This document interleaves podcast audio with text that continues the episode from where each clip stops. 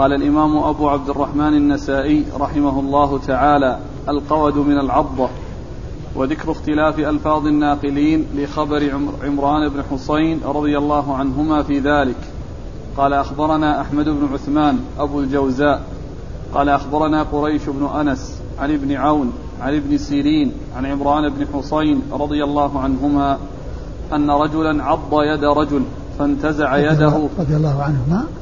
نعم. هو حسين الصحابي؟ إيه. أن رجلا عض يد رجل فانتزع يده فسقطت ثنيته أو قال ثناياه فاستعدى عليه رسول الله صلى الله عليه وآله وسلم فقال له رسول الله صلى الله عليه وآله وسلم ما تأمرني؟ تأمرني أن آمره أن يدع يده في فيك تقضمها كما يقضم الفحل؟ إن شئت فادفع إليه يدك حتى يقضم يقضمها ثم انتزعها إن شئت. بسم الله الرحمن الرحيم الحمد لله رب العالمين وصلى الله وسلم وبارك على عبده ورسوله نبينا محمد وعلى آله وأصحابه أجمعين. أما بعد يقول النسائي رحمه الله القود من العضة. العض هو يكون بالأسنان ويكون به الجرح كما يكون بغيره.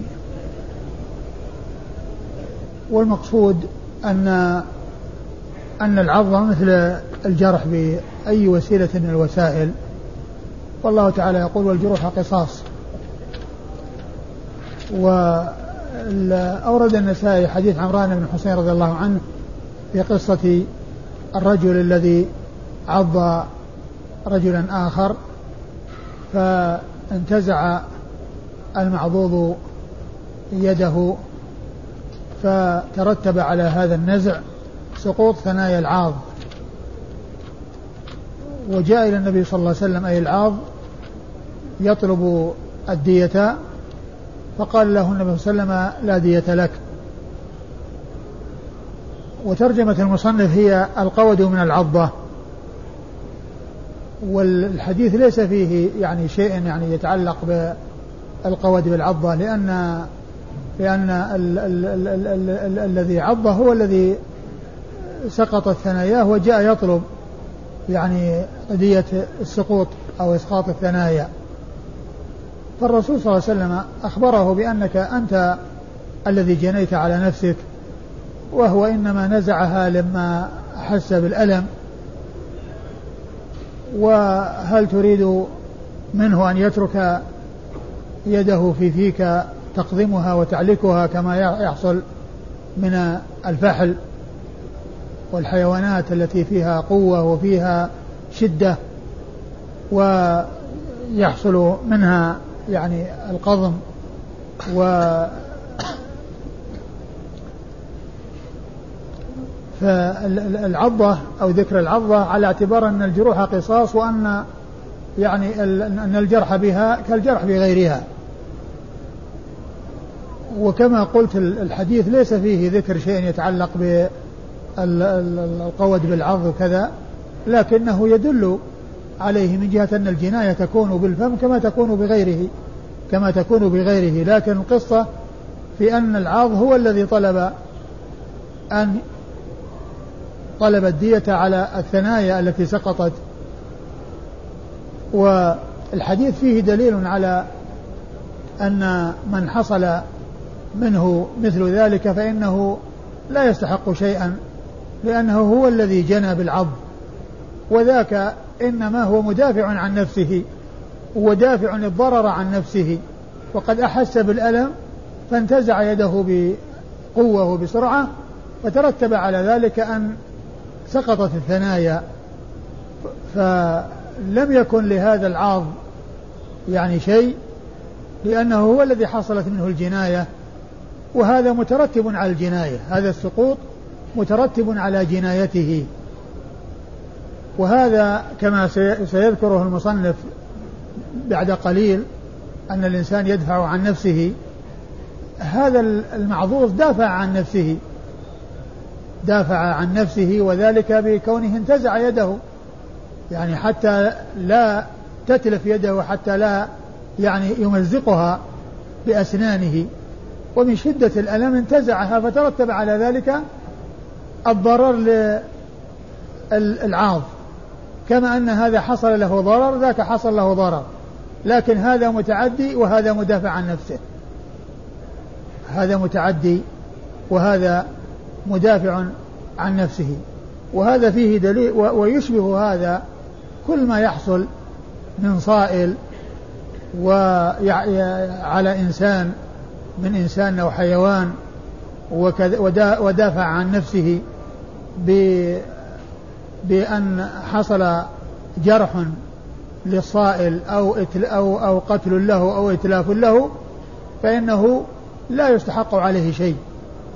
لأن دفع الصائل مطلوب والإنسان إذا دفع الصائل عن نفسه ودفع الضرر عن نفسه ممن اعتدى عليه من إنسان وحيوان وترتب على ذلك ضرر الصائل أو إتلافه فإنه لا يستحق أو لا يستحق في ليس للصائل آه، شيء ولا لصاحب الصائل شيء إذا كان حيوانا وأتلفه. ولكن العلماء قالوا إن الإنسان إذا عند دفاعه عن نفسه يعني يأخذ بالأسهل فالأسهل. يعني إذا اندفع بالشيء الأسهل لا ينتقل إلى ما هو أشد وإلى ما هو أعظم لأن المقصود هو دفع الضرر. وإذا اندفع الضرر بالأمر الأخف وبالأمر الذي هو ليس بخطير ولا بعظيم فإنه يدفع بذلك. ولكنه إذا لم يندفع إلا بحصول الضرر الأكبر الذي هو القتل فإن للإنسان أن يفعل ذلك وللإنسان أن يدافع عن نفسه. لكن إذا اندفع الخطر بالضرر بالأمر الأخف فإنه هو الذي ينبغي ولا يصار إلى الأمر الأشد إلا إذا لم ينفع الأمر الأهون والأمر الأخف. والإسناد قال أخبرنا أحمد بن عثمان أبو الجوزاء. أحمد بن عثمان أبو الجوزاء وهو ثقة أخرج حديث مسلم والترمذي والنسائي. عن قريش بن أنس. عن قريش بن أنس وهو صدوق. صدوق. نعم تغير بآخرة. أيوة أخرج. البخاري ومسلم وأبو داود والترمذي والنسائي. البخاري البخاري؟ كلهم إلا ابن ماجه. أصحاب الكتب الستة إلا ابن ماجه. عن ابن عون. عن ابن عون عبد الله عبد الله بن عون وهو ثقة أخرجه أصحاب الكتب الستة. عن ابن سيرين. عن ابن سيرين محمد بن سيرين ثقة أخرجه أصحاب الكتب الستة. عن عمران بن حسين عن عمران بن حسين أبي نجيد صاحب رسول الله صلى الله عليه وسلم ورضي الله تعالى عنه وعن الصحابة أجمعين وحديثه أخرجه أصحاب الكتب الستة. قال أخبرنا عمرو بن علي قال حدثنا يزيد قال حدثنا سعيد بن أبي عروبة عن قتادة عن زرارة بن أوفى عن عمران بن حسين رضي الله عنهما أن رجلا عض آخر على ذراعه فاجتذبها فانتزعت ثنيته فرفع ذلك إلى النبي صلى الله عليه وآله وسلم فأبطلها وقال أردت أن تقضم لحم أخيك كما يقضم الفحل ثم ورد النسائي حديث عمران بن حسين من طريق أخرى وهو مثل ما تقدم وفيه يعني بيان يعني آه، مثل الذي الذي قبله. يعني أتريد أن يترك يده في فيك تقضمها وتعلكها ولا يتصرف ولا يحرك ساكنا وإنما يدع يده في فيك تمزقها بأسنانك وتقطعها بأسنانك ولا تريد أن يحرك يده للتخلص منك. ولو ترتب على ذلك سقوط أسنانك. الرسول بين له أن, أن هذا العمل الذي عمله أنه جاني وأنه خطير وذاك ليس بجاني حتى يعاقب وإنما هو متخلص من ضرر حصل به ومدافع عن نفسه للتخلص من الضرر الذي حصل له وهو عضه وتمزيق يده بالأسنان. فالرسول صلى الله عليه وسلم أراد أن يبين له يعني آآ آآ أنه جاني أي, أي المدعي وأنه ظالم وذلك أنه هو الذي عض وذاك أصابه الألم وانتزع يده بسرعة تخلصا من ذلك الألم وذلك الضرر فترتب على ذلك ما ترتب. فالرسول صلى الله عليه وسلم يبين له ويوضح يقول أتريد منه أن يفعل كذا وكذا؟ أت... ماذا تريد مني؟ تريدون مني أن آمره بأن يضع يترك يده فيك تقضمها وتعلكها وتمزقها بأسنانك اذهب لا شيء لك لأنك أنت الذي جنيت وما ترتب على الجناية هدر وما ترتب على الجناية هدر من بالنسبة للجاني. نعم. قال أخبرنا عمرو بن علي. عمرو بن علي هو الفلاس ثقة أخرج له أصحاب كتب الستة بل هو شيخ لأصحاب كتب الستة. عن يزيد. عن يزيد وهو بن زريع وهو ثقة أخرج له أصحاب كتب الستة. عن سعيد بن أبي عروبة. عن سعيد بن أبي عروبة وهو ثقة أخرج له أصحاب كتب الستة. عن قتادة. عن قتادة من دعامة السدوسي البصري وهو ثقة أخرج له أصحاب كتب الستة.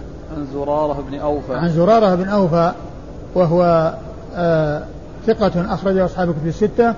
وزرارة هذا هو الذي ذكروا في ترجمته أنه مات وهو يصلي مثل ما ذكروا في حميد بن أبي حميد الطويل قد أشرت إليه يعني بالأمس.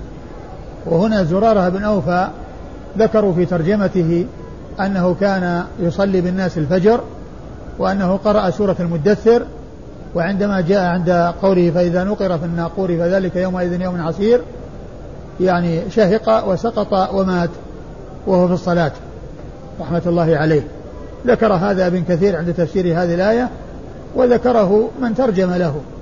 وذكره من ترجم له. لكن ابن كثير ذكر عند تفسير هذه الآية هذا الذي حصل لزرارة بن أوفى ووفاته يعني في تلك المناسبة. نعم. عن عمران. عن عمران بن حسين وقد مر ذكره. قال أخبرنا محمد بن المثنى قال حدثنا محمد بن جعفر قال حدثنا شعبة عن قتادة عن زرارة عن عمران بن حسين. رضي الله عنهما أنه قال قاتل يعلى رجلا فعض أحدهما صاحبه فانتزع يده من فيه فندرت ثنيته فاختصما إلى رسول الله صلى الله عليه وآله وسلم فقال يعض أحدكم أخاه كما يعض الفحل لا دية له. ثم ورد النسائي حديث عمران بن حسين وفيه أن الذي حصل منه المخاصمة أنه يعلى بن أمية ويقال له يعلى بن أمية الذي هو أبوه ويأتي ذكره يعلى بن منية وهي أمه ينسب إلى أمه وإلى أبيه. يعلى بن أمية أبوه ويعلى بن منية يعني نسبة إلى أمه. فيأتي ذكره في بعض الروايات منية وفي بعضها أمية.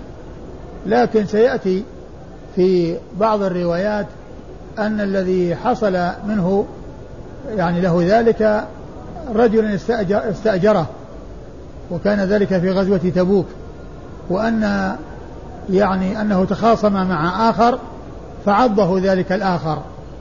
ذلك الشخص الآخر عض هذا الذي استأجره آه، يعلى بن أمية. وهنا يقول قاتل يعلى بن أمية رجلا فيعني عض أحدهما. يعني معناها أن يعلى طرف. ولكن ستأتي الروايات الكثيرة على أنه الأجير. فيمكن أن يحمل على أساس أن هذا له علاقة الذي هو كونه يعني صاحب الأجير وأنه ذكر أنه حصل له ذلك. لكن الصحيح والذي عليه أكثر الروايات أن هذا لأجيره وأنه هو المعذور الذي هو الأجير الذي استأجره يعلى ابن أمية. فالحديث مثل ما تقدم إلا أن فيه ذكر آه، من كان طرفا في القضية وليس هو الطرف وإنما الطرف من استأجره. الشخص الذي استأجره يعلى كما يأتي بيانه في الروايات الكثيرة. العطف يفهم من الحديث نهي مثل الضرب على الوجه. آه، طبعا ليس هذا من هذا القبيل لأن العض يعني يعني كغيره من من الوسائل التي يحصل بها الأذى. لكن الضرب الوجه يعني شيء آخر يعني لأن لأن النهي عن ضرب الوجه أو ضرب الوجه يعني ليس من من جنسه العض. لأن العض يعني سواء عضه أو يعني ضربه بحديدة أو يعني آه، عمل أي شيء يعني يلحق بالإنسان ضرر كل هذا كل هذا لا يسوق لا بعض ولا بغير عض لكن الذي جاء ضرب الوجه هذا هو الذي جاء فيه نهي. وطبعا العض يعني ليس الإنسان يعض ولا أن يؤذي بأي طريقة من الطرق. لا بعض ولا بحديد ولا بعصا ولا بأي شيء. الإنسان ليس له أن يفعل أمرا لا يسوء يعني الضرر مطلوب دفعه والابتعاد عنه لا ضرر ولا ضرار.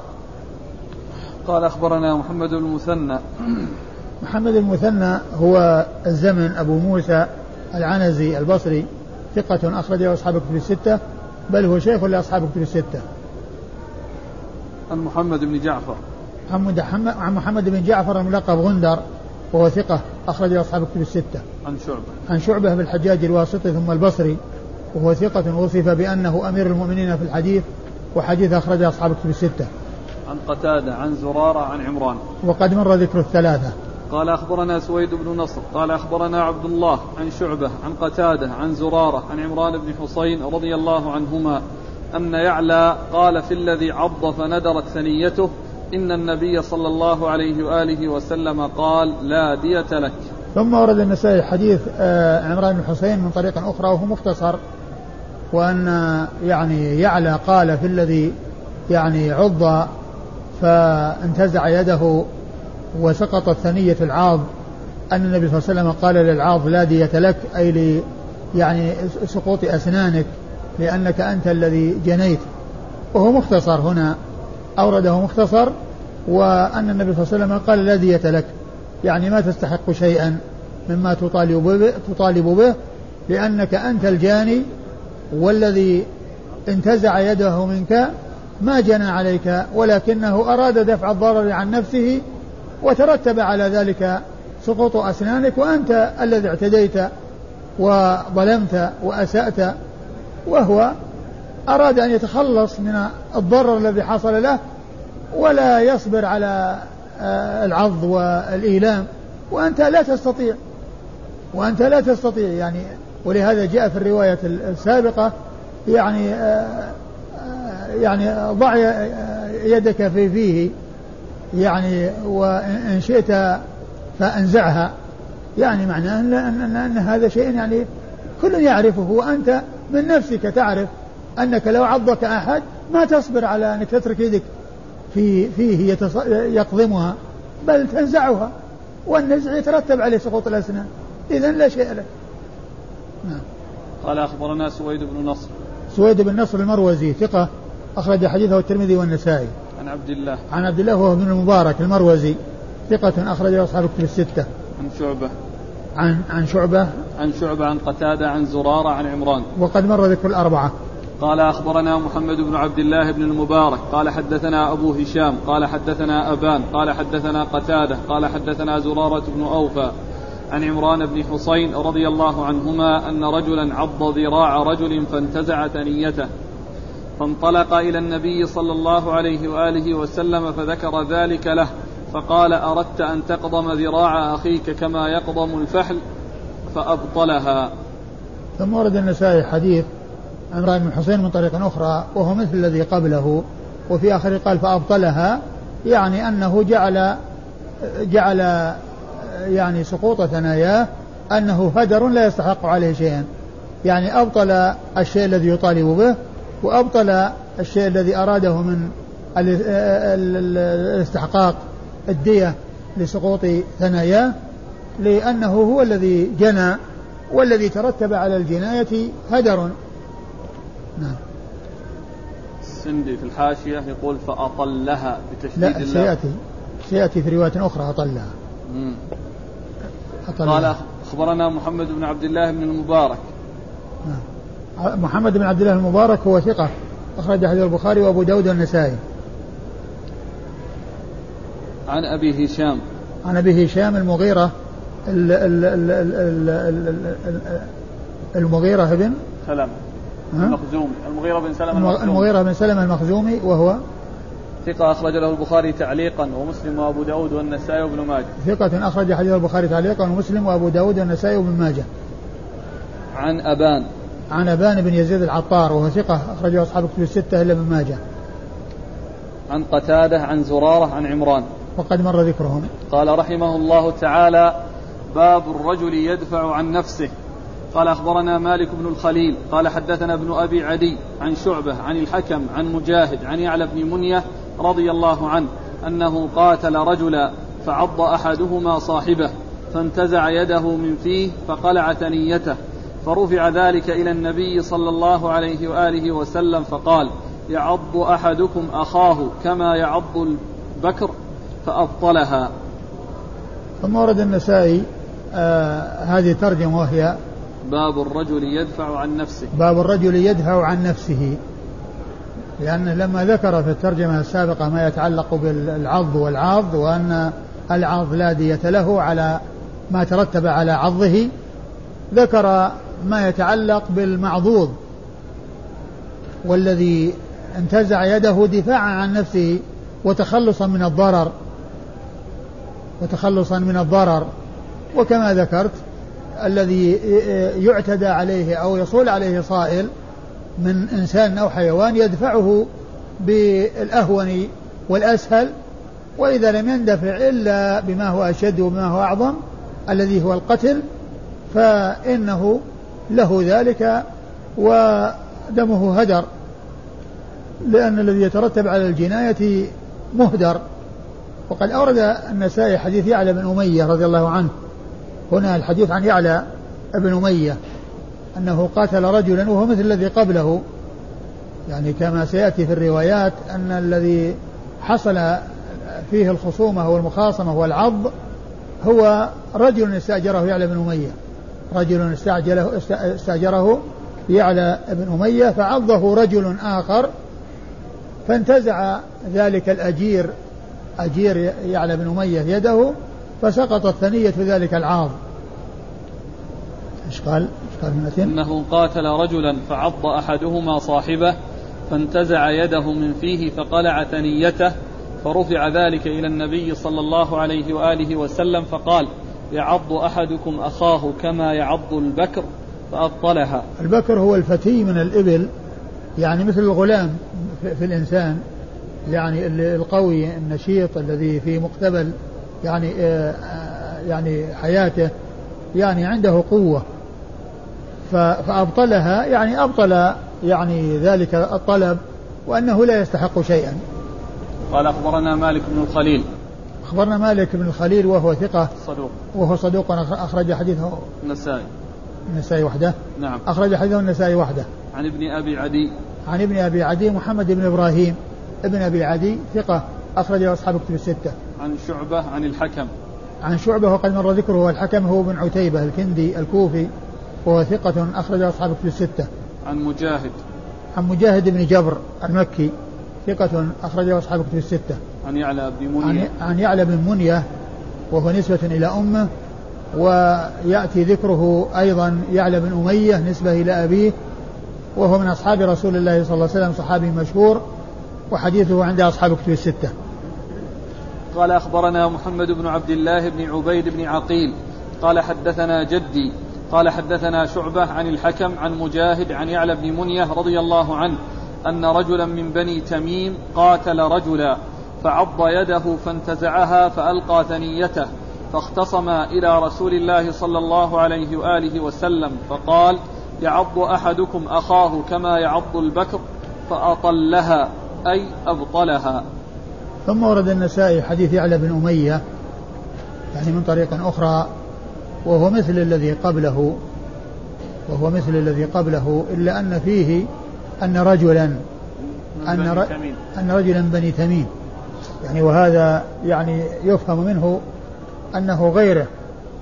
ويمكن أن يكون يعني هو لو كانت ال ال يعني ما فيه إلا مثل هذه الرواية لأن الشخص يمكن أن يكني عن نفسه وهم بني تميم هذا الذي هو يعلى بن أمية.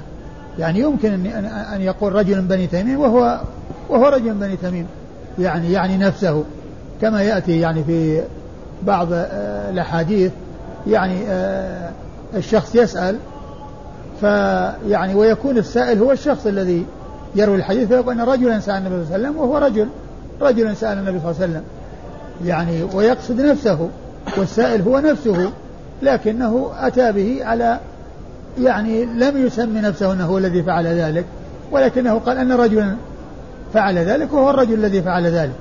فهو لو لم تأتي الروايات الأخرى أنه استأجر أجيرا استأجر أجيرا لفعل بن أمية وأن ذلك الأجير اختصم مع آخر فعضه ذلك الآخر.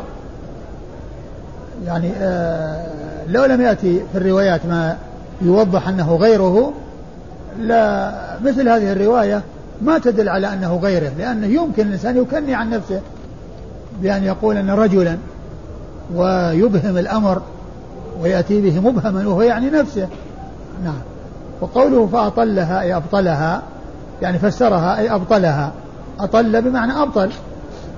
ومنه الحديث الذي في قصة قصة المرأتين يعني اللتين آه، ضربت إحداهما بعمود فأسقطت ما في بطنها وماتت والرسول جعل في الجنين غرة. فقال يعني حمل بن مالك يعني كيف أعقل من يعني ما, ما أكل يعني آه، ما آه، ما نطق ولا استهل ولا يعني كذا فمثل ذلك يطل. فمثل فمثل ذلك يطل يعني يعني ما يستحق عليه شيء لأنه يعني ما أكل ولا شرب ولا استهل ولا إلى آخره فكيف يدفع عنه كذا؟ والمقصود الكلمة التي في آخره فمثل ذلك يطل. يعني معناه أنه يبطل ويهدر ويترك. وهو الذي قال سجع كسجع الكهان. نعم حديث حديث مشهور في الصحيحين. قال أخبرنا محمد بن عبد الله بن عبيد بن عقيل. محمد بن عبيد محمد بن عبيد الله. بن عبد الله. محمد بن عبد الله بن عبيد بن عقيل وهو صدوق. نعم. أخرج حديثه أبو داود. والنسائي بن ماجه. أبو داود والنسائي بن ماجه. عن جده. عن جده عبيد بن عقيل.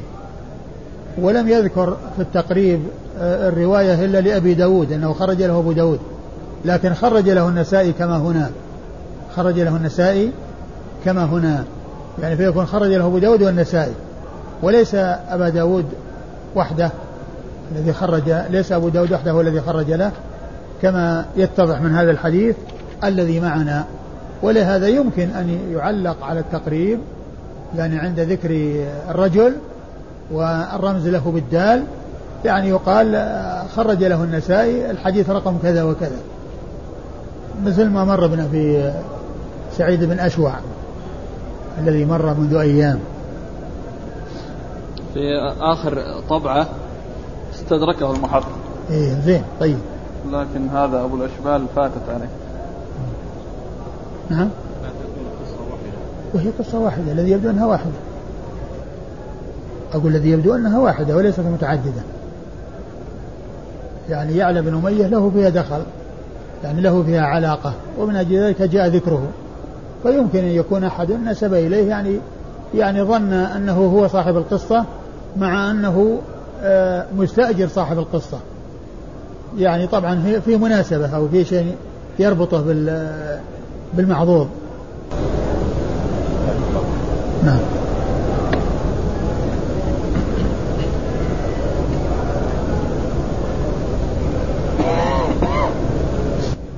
شعبة عن الحكم عن مجاهد عن يعلى بن منية وقد مر ذكرهم جميعا. قال رحمه الله تعالى ذكر الاختلاف على عطاء في هذا الحديث. قال أخبرنا عمران بن بكار قال أخبرنا أحمد بن خالد قال حدثنا محمد عن عطاء بن أبي رباح عن صفوان بن عبد الله عن عميه سلمة ويعلى بن ابني أمية رضي الله عنهما قال خرجنا مع رسول الله صلى الله عليه وآله وسلم في غزوة تبوك ومعنا صاحب لنا فقاتل رجلا من المسلمين فعض الرجل ذراعه فجذبها من فيه فطرح ثنيته فأتى الرجل النبي صلى الله عليه وآله وسلم يلتمس العقل فقال ينطلق أحدكم إلى أخيه فيعضه كعضيض, كعضيض الفحل ثم يأتي يطلب العقل لا عقل لها فأبطلها رسول الله صلى الله عليه وآله وسلم. ثم ورد النسائي هذا الحديث وهو عن يعلى بن أمية وأخيه سلمة بن أمية. الحديث مثل ما تقدم إلا أن فيه أن الع... أن أن أن الطرف أن أحد الطرفين هو واحد منهم صاحب لهم صاحب لهم. ويعني آه، وهذا يبين أنه غيره.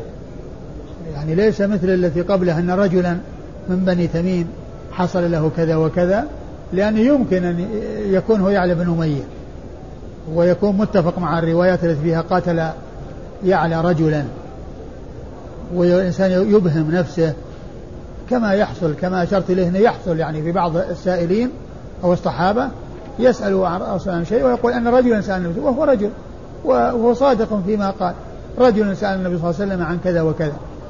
لكن هنا قال أن صاحبا لنا يعني معناه أنه شخص آخر وليس هو وإنما هو غيره ولا في وليس فيه كناية أو تورية أو إبهام وإنما يعني واضح بأنه غيره لأنه قال صاحب لنا وسيأتي في بعض الروايات أنه استأجره في عدة روايات أنه استأجره يعني ذلك الرجل التميمي فهو يبين أنه شخص آخر.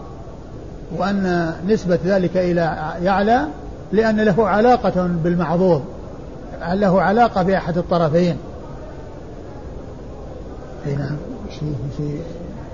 أبدا ينطلق أحدكم إلى أخيه فيعضه كعضيض الفحل ثم يأتي يطلب العقل. يطلب العقل العقل هو الدية. يطلب العقل الذي هو الذي هو الدية. يعني اذهب لا لا لا عقل لك. لا عقل لها فأبطلها رسول لا عقل لها يعني لهذه الثنايا. نعم فأبطلها يعني فلم يجعل لها يعني دية.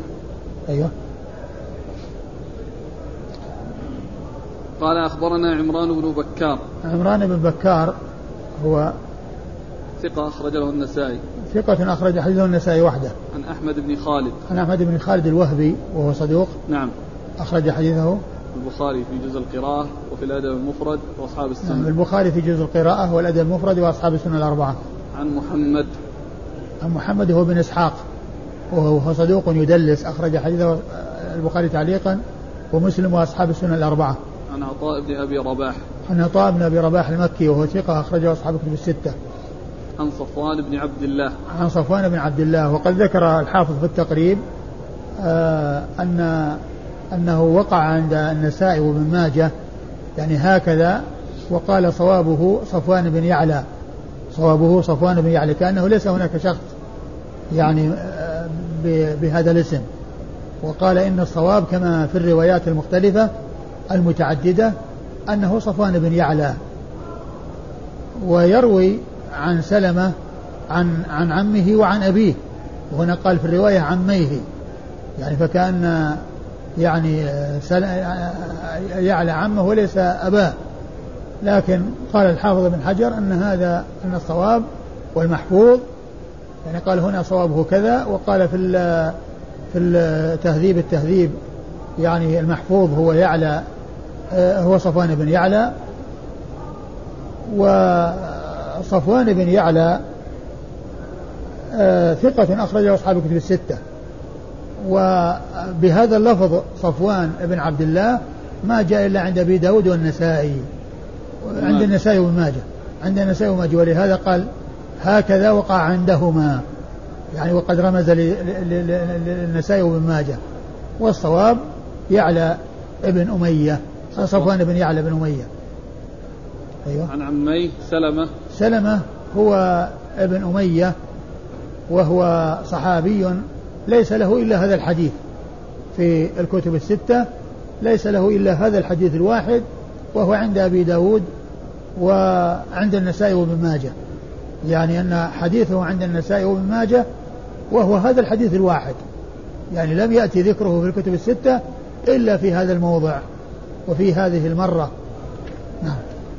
وأما يعلى فهو صحابي مشهور أخرجه أصحاب الكتب الستة كما مر قال أخبرنا عبد الجبار بن العلاء بن عبد الجبار عن سفيان عن عمرو عن عطاء عن صفوان بن يعلى عن أبيه رضي الله عنه أن رجلا عض يد رجل فانتزعت ثنيته فأتى النبي صلى الله عليه وآله وسلم فأهدرها.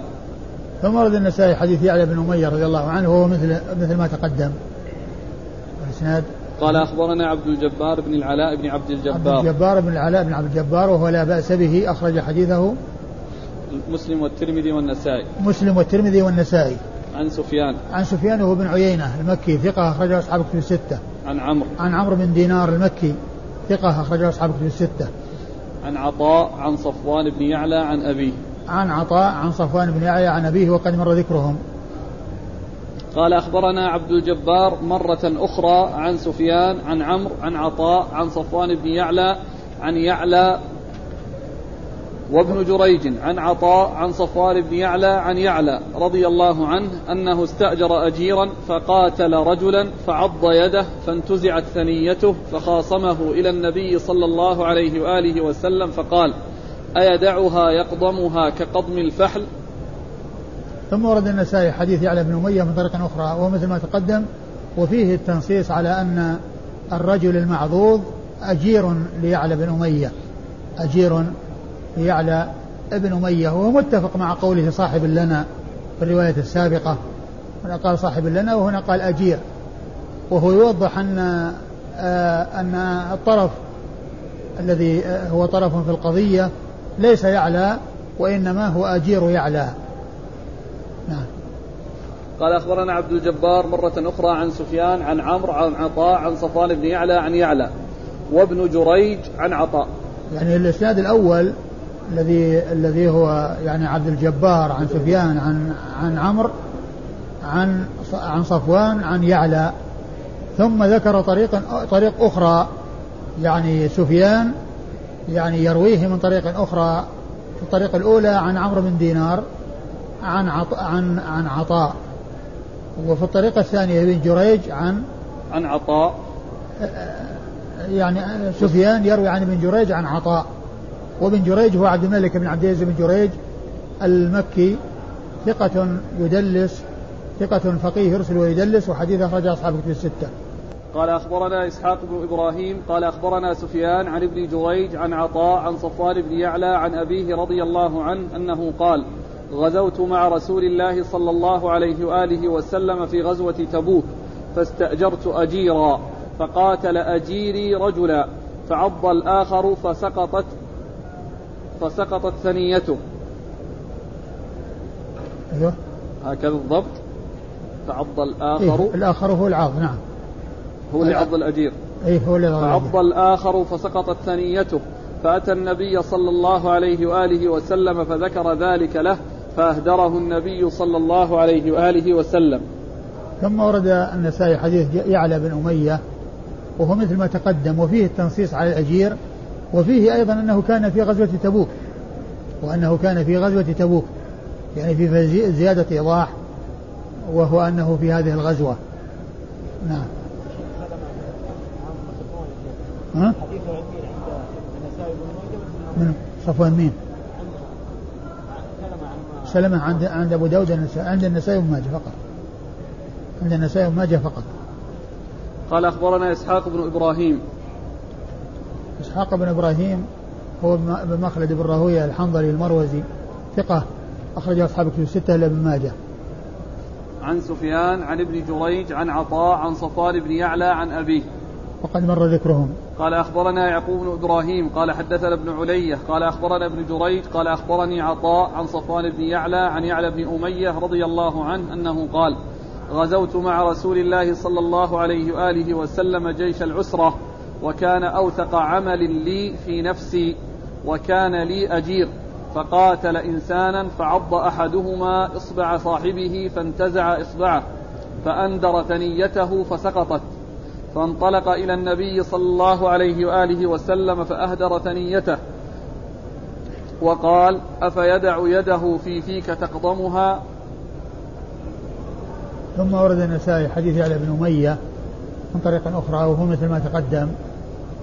وفيه آه يعني ما في الذي قبله من أنه في جيش العسرة. وفيه يعني آه آه أن هذا هذه الغزوة التي غزاها مع رسول الله صلى الله عليه وسلم أنها من أوثق أعماله في نفسه ومن أحبها إلى نفسه لأنه عمل صالح يعني جاهد في سبيل الله مع رسول الله صلى الله عليه وسلم في ذلك الجيش الذي هو فيه فيه في سمي جيش العسرة لما فيه من الشدة وما حصل فيه من الضيق. على الناس في ذلك الوقت. وذلك وسمي جيش العسرة لأن يعني فيه يعني في المسلمين ضعف وقلة مال وكان الحر شديدا والعدو كبيرا والمسافة بعيدة فاجتمعت أمور كثيرة في تلك الغزوة. وكان من خصائصها أن النبي عليه الصلاة والسلام كان من عادته إذا أراد أن يغزو غزوة ورى ورى بغيرها يعني حتى لا يعرف اتجاهه. فإذا كان مثلا يبي يذهب إلى جهة الشمال يعني صار يسأل عن الطريق في جهة الجنوب. الطريق في جهة الجنوب. فالذي يسمع يظن أنه بيروح جنوب لأنه يسأل عن الطرق في الجنوب. هذه تورية يوري يعني يعني يجعل الذي يعني آه، يفهم من السؤال أنه سيذهب إلى هذه الجهة وهو سيذهب إلى جهة أخرى وفي ذلك تعمية وتورية وهذا من من الخدعة في الحرب. يعني كونه يعني تخفى الأمور حتى لا يكون فيها يعني حتى يعني يستعد العدو. يعني هذا من الحكمة في التورية. فكان من عادته صلى الله عليه وسلم كما جاء أنه إذا أراد غزوة ورى بها إلا في هذه الغزوة فإنه لم يوري بل قال إنه سيذهب إلى هذه الجهة وأراد من الناس أن ينفروا وأن يستعدوا فلأن المسافة بعيدة والحر والصيف حار كان في حر شديد والعدو يعني كبير و فلم يوري كما كان يوري في غيرها ويعني وصف الجيش بأنه جيش العسرة لأنه كان في عسرة وفي ضيق وفي قلة يعني مال. وهذه الغزوة هي التي آه يعني آه أنفق فيها عثمان رضي الله عنه. يعني ما أنفق من المال وقد يعني قدم ثلاثمائة بعير عليها أحلاسها أقتابها ويعني أحمالها وقدمها في سبيل الله. للجهاد في سبيل الله في تلك الغزوة. يقول غزوت مع هذا يعني يعني في هذا دليل على أنه يجوز على أن الإنسان إذا كان يعني عمل من الأعمال يعني آه، فرح به وسر به و آه، الله تعالى هيأ له ذلك أن يذكر ذلك ويقول إن هذا من يعني آه، أوثق أعمالي أو من أحب أعمالي إلي أو من يعني أحب شيء إلي هو هذا العمل الذي عملته. كما قال صفو يعلى بن أمية أن هذه الغزوة هي أوثق أعمالي في نفسي. نعم. قال فعض أحدهما إصبع صاحبه فانتزع إصبعه فأنذر ثنيته وأنا سبق أني قلت يعني مثل هذه الكلمة يعني عن نفسي. فقلت من أحب أعمالي إلى نفسي وأرجاها لي عند ربي حبي الجم لأصحاب رسول الله صلى الله عليه وسلم ورضي الله عنهم وأرضاهم. وأرجو من الله بحبي إياهم وبغض من يبغضهم أن يعني يزيدهم فضلا وشرفا وأن يزيد شانئهم آه، ذلا وهوانا وخذلانا.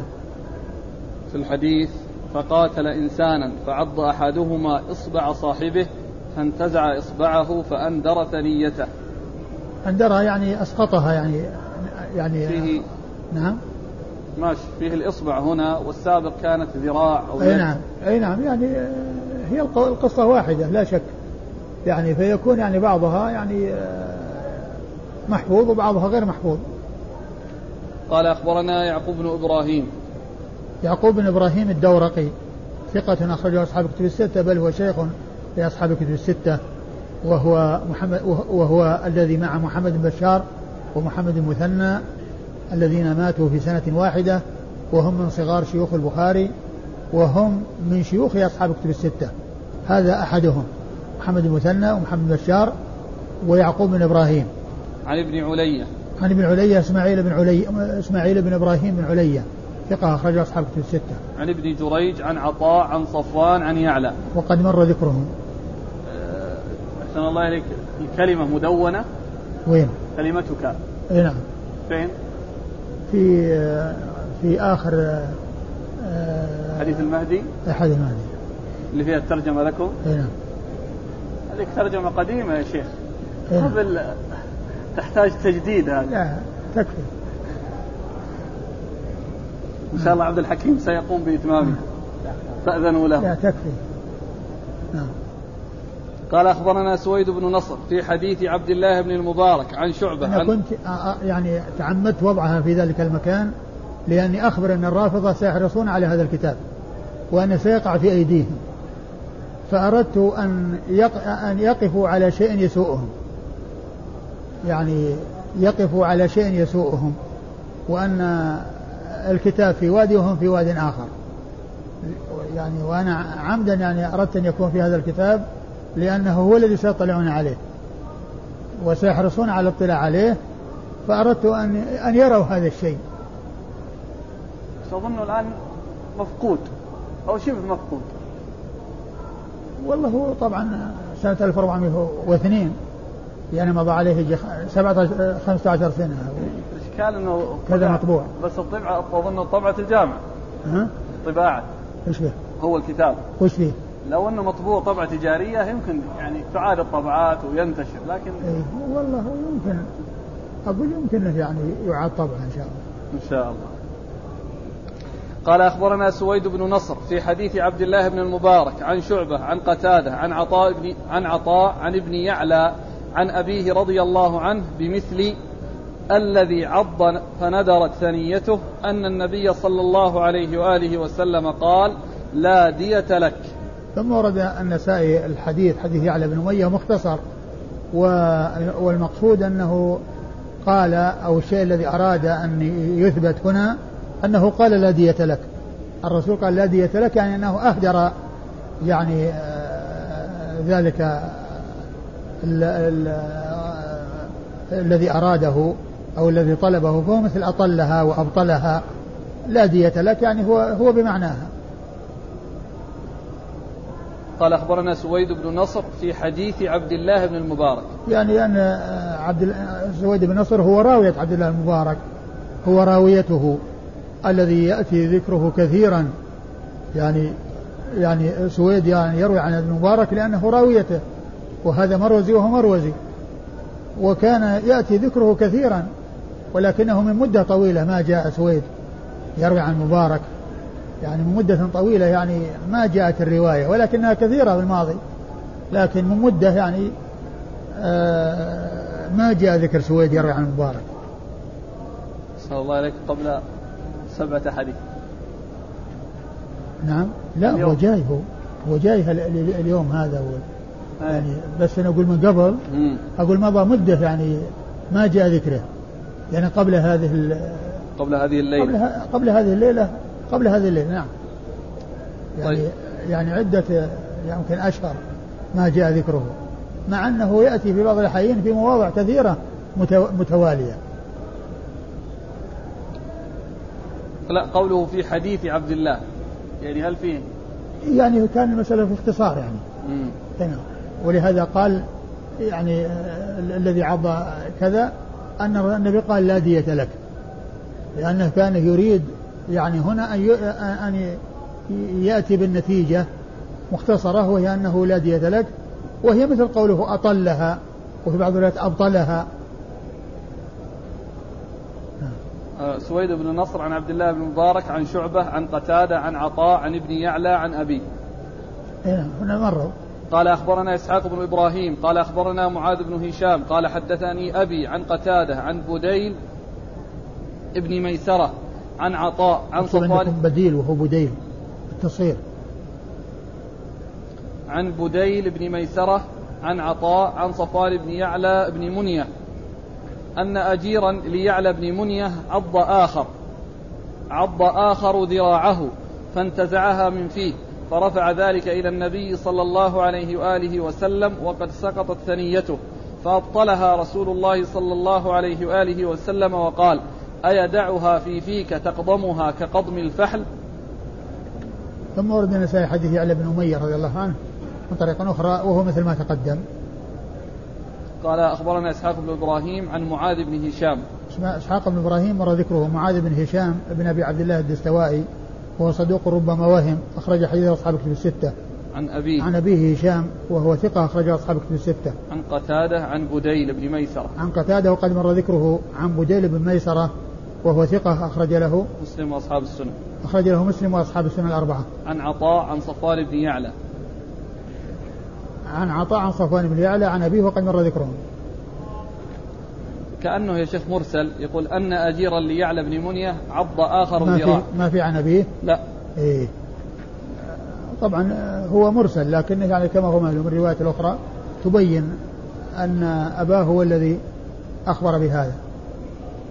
قال أخبرنا أبو بكر بن إسحاق قال حدثنا أبو الجواب قال حدثنا عمار عن محمد بن عبد الرحمن بن أبي ليلى عن الحكم عن محمد بن مسلم عن صفوان بن يعلى أن أباه رضي الله عنه غزا مع رسول الله صلى الله عليه وآله وسلم في غزوة تبوك فاستأجر أجيرا فقاتل رجلا فعض الرجل ذراعه فلما أوجعه نترها فأندر ثنيته فرفع ذلك إلى رسول الله صلى الله عليه وآله وسلم فقال يعمد أحدكم فيعض أخاه كما يعض الفحل فأبطل ثنيته ثم ورد النسائي حديث يعلى بن أمية من طريق أخرى وهو مثل ما تقدم إيش أوله؟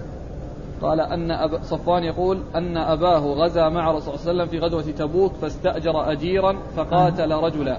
عن صفوان أن أباه إيه. أيوه هذا مثل الذي قبله يعني فيه إرسال. أيوه. فاستأجر أجيرا فقاتل رجلا فعض الرجل ذراعه. أيوه. فلما أوجعه نترها نترها يعني نزعها بقوة يعني من شدة الألم يعني نزعها بقوة وبسرعة يعني النتر بجذب بقوة فترتب على ذلك سقوط الثنية. نعم. فرفع إلى النبي صلى الله عليه وسلم فقال يعمد أحدكم فيعض أخاه كما يعض الفحل فأبطل ثنيته. وأبطل ثنيته يعني أبطل المطالبة بعقل الثنية وهي ديتها نعم. قال أخبرنا أبو بكر بن إسحاق. أبو بكر بن إسحاق هو محمد بن إسحاق الصاغاني وهو ثقة. نعم. أخرج له مسلم وأصحاب السنن. أخرجه مسلم وأصحاب السنن. عن أبي الجواب. عن أبي الجواب الجواب وهو الأحوص بن جواب وهو صدوق ربما وهم. صدوق ربما وهم أخرج له مسلم وأبو داود والترمذي والنسائي. مسلم أخرجه مسلم وأبو داود والترمذي والنسائي. عن عمار. عن عمار بن رزيق وهو لا بأس به. لا بأس به أخرج له مسلم كلهم إلا البخاري. عمار. أيوه. مسلم وأصحاب السنن؟ نعم. لأن هي كانت مسلم وأبو داود والنسائي بن ماجه. زاد أبي الأشبال الترمذي وقال علق له الترمذي. أيوه. فصار مسلم وأصحاب السنن. أيوه مسلم وأصحاب السنن نعم. عن محمد بن عبد الرحمن بن أبي ليلى. محمد بن عبد الرحمن بن أبي ليلى وهو ضعيف. وهو صدوق قال صدوق لين آه سيء الحفظ جدا. وحديثه أخرجه البخاري تعليقا وأصحاب السنن البخاري تعليقا وأصحاب السنن عن الحكم عن محمد بن مسلم. عن الحكم هو بن عتيبة. محمد بن مسلم هو الزهري. وهو ثقة فقيه أخرجه أصحاب الكتب الستة. عن صفوان. عن صفوان عن عن صفوان وقد مر ذكره. انتهى الباب. نعم. والله تعالى أعلم وصلى الله وسلم وبارك على عبده ورسوله نبينا محمد وعلى آله وأصحابه أجمعين.